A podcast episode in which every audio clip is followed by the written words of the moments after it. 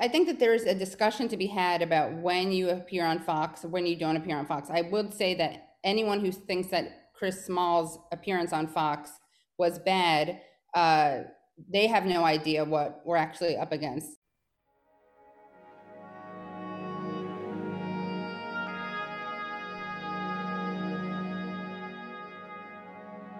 The old world is dying. The new world struggles to be born. Now is the time of monsters. With those words from Gramsci, I welcome you to Morbid Symptoms, the podcast of the Time of Monsters newsletter. So last Friday, Christian Smalls, um, the union leader who uh, won a stunning, led a stunning movement that unionized Amazon um, in the United States for the first time, um, went on Fox News on the Tucker Carlson show um, to talk about his unionizing uh, efforts and uh, some of the politicians who didn't stand with him. And um, his appearance caused a lot of controversy on the left. Uh, was he aiding and abetting Carlson? Was he helping to further an anti-democratic party message? Um, and I think there's an issue with both his appearance and also the larger issue. You know, should people who disagree with the politics of Fox News appear on Fox News. Um, to talk about all that, I'm very happy to have Katie Halper, uh, uh, broadcaster, uh, not without a few left-wing opinions herself, uh, and uh, who has appeared on Fox, and you know who I've discussed this with before. And I thought the uh, Christian Smalls episode is a good way to um, revisit this conversation. Um, so uh, just let's start with the particulars. I like, what did you think about the appearance, and uh, what were your impressions of uh, what happened? I thought he did a really good job. I mean, I don't know. You you said he went on to talk about how certain Democrats didn't support them. It seemed to me. I mean, I have no idea what the booking process was like, but it seemed to me the real priority for him was just going on to talk about what had happened with the union drive and tell people that it was an ongoing effort, you know, that Amazon was trying to dispute the uh, the vote, and also that they were doing more organizing. And we saw Tucker Carlson try to kind of bait um, Smalls by bringing up AOC and making it about her. And I mean, I thought that Chris Smalls showed a lot of message discipline. Uh, he just kind of pivoted back to how important this was. You know, he could have scored a lot of points against AOC had he wanted to, which would have definitely endeared him to Tucker Carlson and Tucker Carlson's audience. Uh, but he didn't do that. He chose not to do that, and he had a substantive response and just pivoted back to the issues. Yeah, no, I think that's a very useful distinction to make on. Uh, I, I, mean, I think it's pretty clear why Tucker Carlson wanted him on, uh, which is that there's this dispute, you know, um, uh, as to whether AOC, you know, like avoided me uh, supporting the union. Uh, and Carlson, I mean, he the way he introduced this uh, the segment was with this picture of a sort of like crazy-eyed AOC, and right. like so, you know, saying that uh, she's not the uh, Walter Reuther of our moment, but uh, right. you know, like uh, betraying. Uh, yeah, exactly, betraying uh, uh, the the Amazon workers, uh, and that's clearly the message Carlson wanted. And you're right, uh, Small showed amazing sort of message discipline of like he knew what he wanted to say. And I have to add, just as a side note, like if you ever get a chance to appear on cable news or any of these things, that's what you have to have. You have to have like right. your three or four points you want to make. Whatever they ask you, you just say what you what you want to yeah. say. That's the you only way you back. Can, yeah, you that's the back, yeah. yeah, yeah, the only way. And he did that. Um, so but why if we're both kind of agreed, you know, like I I think he did a really great job. And I think it's really good for the Fox News audience to hear, you know, that workers are organizing. Their uh, Amazon is behaving badly, uh, and uh, this is a fight that continues. It's a great message. What's the basis of the controversy then? Well, I guess it started with someone at Media Matters tweeting out a screenshot um, with uh, and then saying that ain't it, uh, with this kind of um, a frustrating. I mean, like, an yeah, yeah, this isn't it. He wrote. Uh, with a screenshot of uh, Christian Smalls on Tucker Carlson show, and what the screenshot shows is the chyron says NY Amazon union leader on AOC abandoning them before historic vote, which is misleading, and it's kind of ironic that Andrew Lawrence from Media Matters is trying to portray um, uh, Chris Smalls as being duped by Tucker Carlson or being played by Tucker Carlson, but really Andrew Lawrence is the one who's tweeting out a chyron that is misrepresentative of the actual content of the interview. I mean, he's the one who's getting played by Tucker Carlson's uh, like misleading text. Yeah, yeah. No, no, I, I think that's right. Yeah, and it is, I mean, it is not out of character for Media Matters to perhaps uh, be presenting the worst possible view of a Fox News segment that you know uh, caters to their own audience of partisan Democrats. Right. Uh, but I mean, in a way, and like I have to say, like you know, when people are arguing about this on Twitter, the you know the sort of ne- negative feedback uh, I saw with people I engage with, with people who are very partisan Democrats, and they're saying like, you know, well, this is helping Republicans, and how does this help Democrats? Uh, and I think, I mean, okay, uh, I'd be very curious to say what what do you think about this, but I have to say, like, you know, Chris Smalls is not like a Democratic Party official. Like he's a union leader. Yeah. Uh, as a union leader, you have to try to reach everybody. You actually want you know conservative workers to join unions as well as uh, all workers uh, but also like in this particular case i mean leaving the aoc issue aside democrats have a real problem with amazon of being complicit with it that right. they're you know a big um, uh, democratic consulting firm that was part of the union busting activities and uh, you know um, jay carney you know former um, obama official is like huge at amazon huge figure at amazon so it's just uh uh, you know, like why he uh, Smalls should do the job that Democrats themselves aren't doing is a is a mystery to me. I mean, it's, it's incumbent on the Democrats to build this alliance with Labor, not for right. Labor to like uh, uh, give uh, carte blanche uh, support for Democrats. But uh, what are your yeah. thoughts? Well, so Andrew Lawrence, just for context, Andrew Lawrence is at Media Matters for America, mm-hmm. and their job is to collect um, media clips and they do very valuable work. I mean i disagree with a lot of their takes especially on like twitter but they do valuable work. They collect basic mostly right-wing um, media content. And i just it's actually i think worth it to read his thread. It's short. So yeah this isn't it. A lot of people are missing my point so i'll be a little clearer a little more clear. Tucker Carlson is a hateful bigot, and he uses his program every night to spread his hateful bigotry. Someone like Smalls appearing on his show only gives Tucker credibility he doesn't deserve.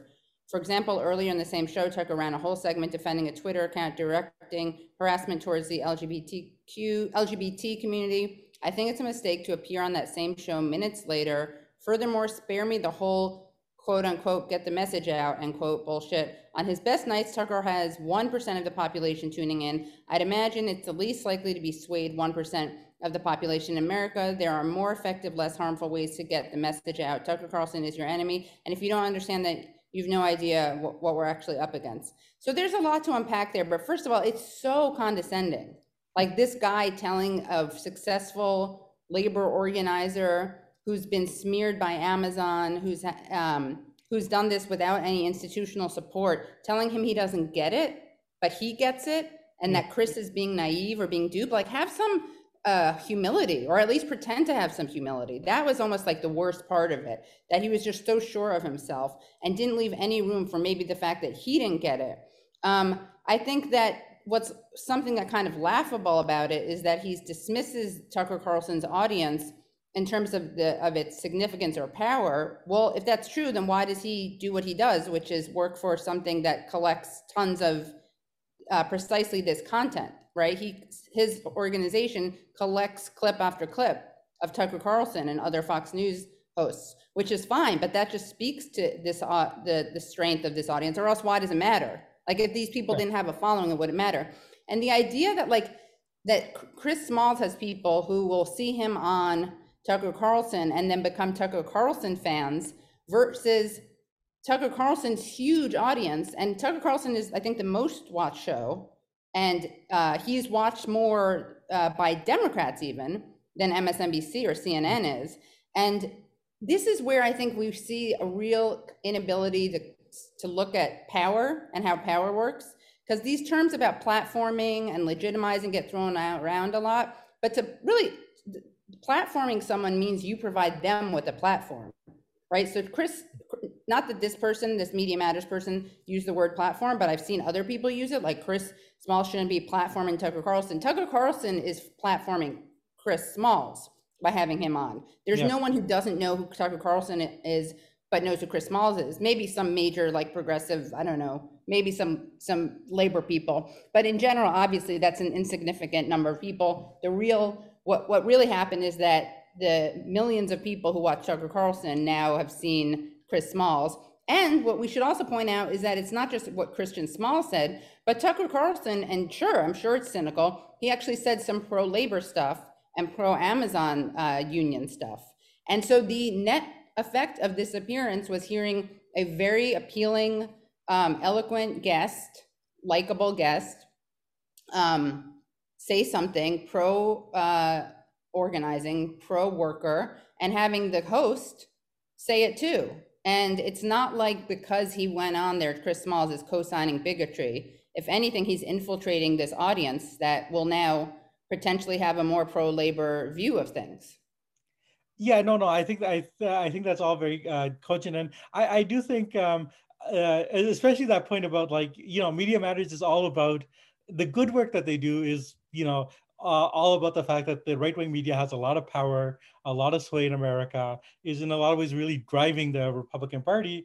And so, if you believe that, then you can't say, well, it's a, a tiny, insignificant audience. And especially Carlson is the most watched cable news show. Right. Uh, and as you mentioned, I mean, like, not just like um, uh, the audience is not monolithically conservative or Republican. Um, more Democrats watch uh, and more young Democrats of like, you know, uh, the working age population of like people in their 20s and 30s watch Tucker Carlson and watch MSNBC or watch CNN. Um, uh, and in fact, if there's any message, it's in some ways like, why do people watch Tucker Carlson? It's uh, uh, partially that he actually deals with some of the stuff, whereas like you know something like MSNBC or CNN are like you know like have really are catered towards like that you know demographic of old uh, centrist uh, people. I mean, just right. uh, uh, so so yeah. No, I I think all those points are are well made. Um, uh, but also, I mean, I really want to emphasize this about like who the labor movement stands for. Like the purpose of labor unions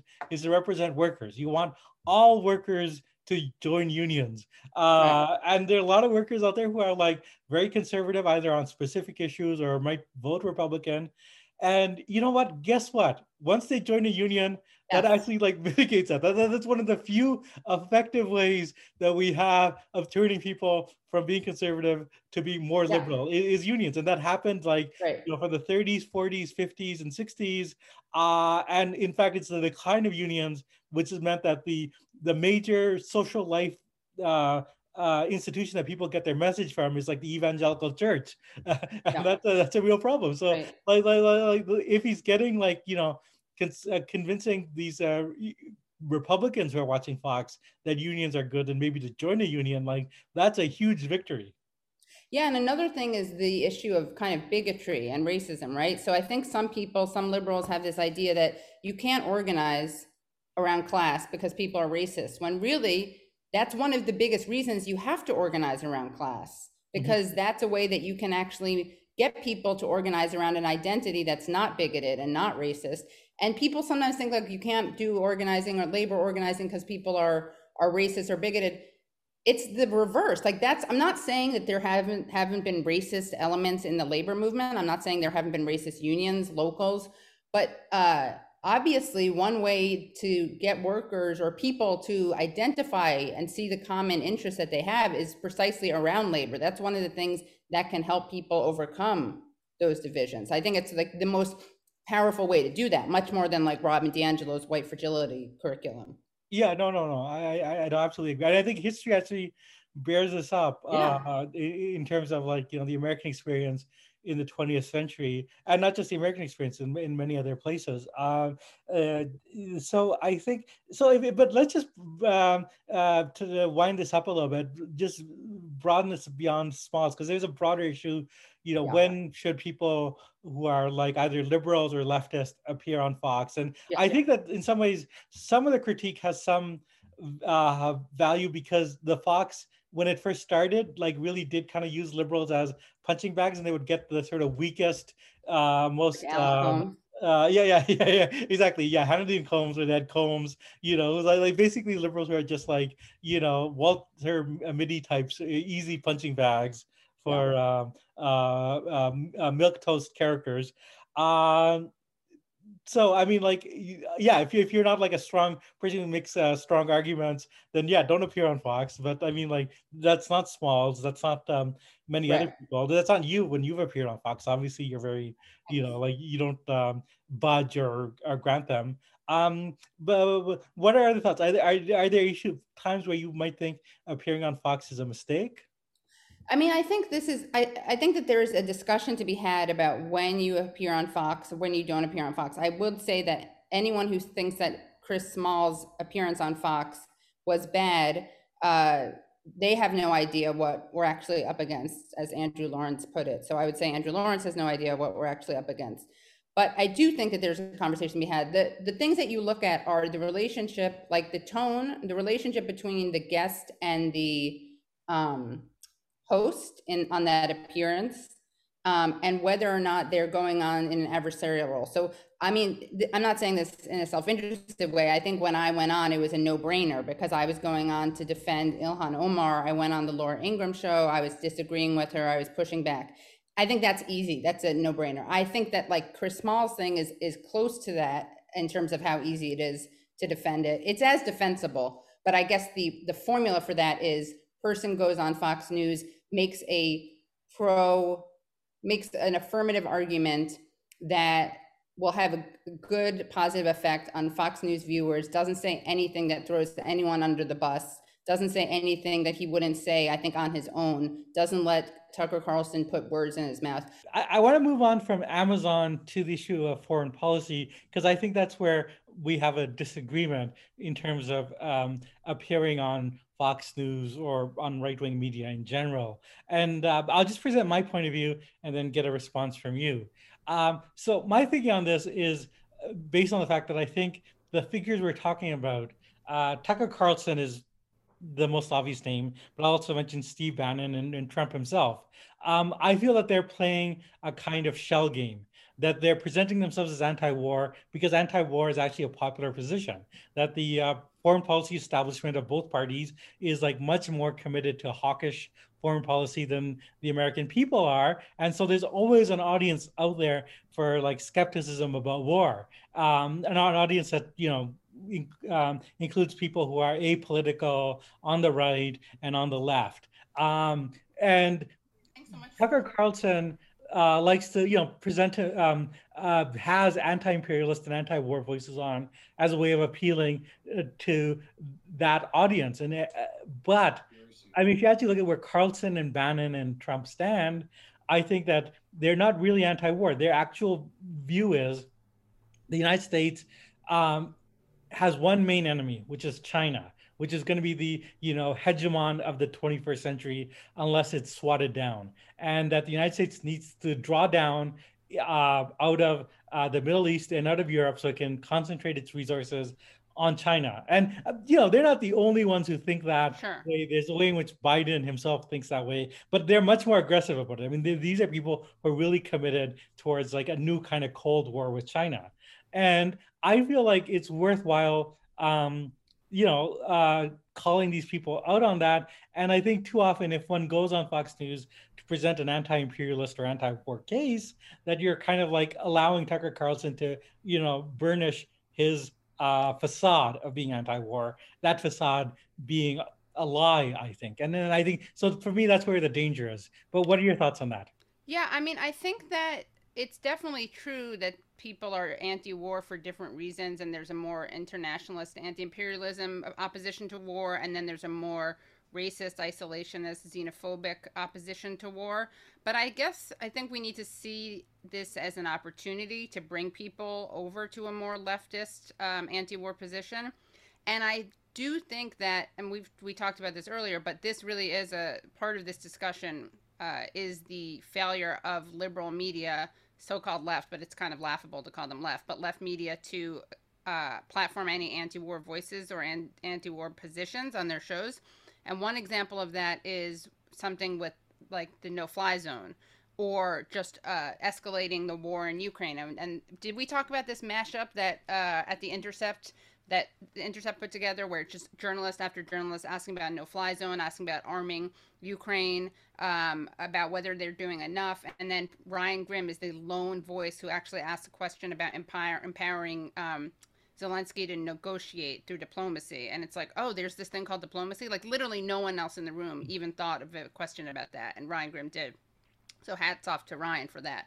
But I think that it's just so shameful that you get one voice uh, in unison on networks ranging from MSNBC to CNN, and it doesn't. This doesn't make Fox uh, noble. It makes the M- MSNBC, CNN, ABC, CBS, all those that much more uh, shameful and that much more kind of engaged in, I think, media malpractice. So I think that this the sad thing is, I mean, I think it's a good opportunity if you can reach a huge audience and make a case against a no-fly zone. I think that it's it's so important to do that, and it's so immediate and urgent to do that that I think it's worth it. And then you can also try to make a larger anti-war um, message while you're on the show. But I do kind of see it justifiable again, in large part because there's no other opportunities to do it. Um, to, to do so because we are, I mean, not to be dramatic, but the things are really scary. Yeah, no, no, absolutely. Things are scary. And I think I, absolutely the voices, we need to get the message out that, you know, like escalation isn't the only path. There is yeah. a thing called diplomacy. Um, World War three, three is possible. Yeah, and some of the stuff people are advocating, like a no-fly zone, um, is very uh, dangerous. And it's it's a very striking thing that the, the position of the mainstream media is um, almost uniformly hawkish and yeah. more hawkish than like you know the actual Washington foreign policy establishment. This is right, the, or the or the military. Yeah, where the Biden is right. being attacked on, uh, and the Pentagon is like you know like withdrawal from Afghanistan and right. you know like um, uh, willing to like uh, escalate uh, towards a direct NATO Russia confrontation. So yeah, no, I mean I, I take the point that's important to get these messages out. I, I just worry like in in the context of this media um, ecosystem, you know, who are you empowering? And why. And I, I guess I, I think that like a leftist going on Tucker Carlson doesn't empower Tucker Carlson, right? Like Tucker Carlson already has a huge, huge audience, huge ratings, is watched by Democrats, right? So I mean, maybe it's.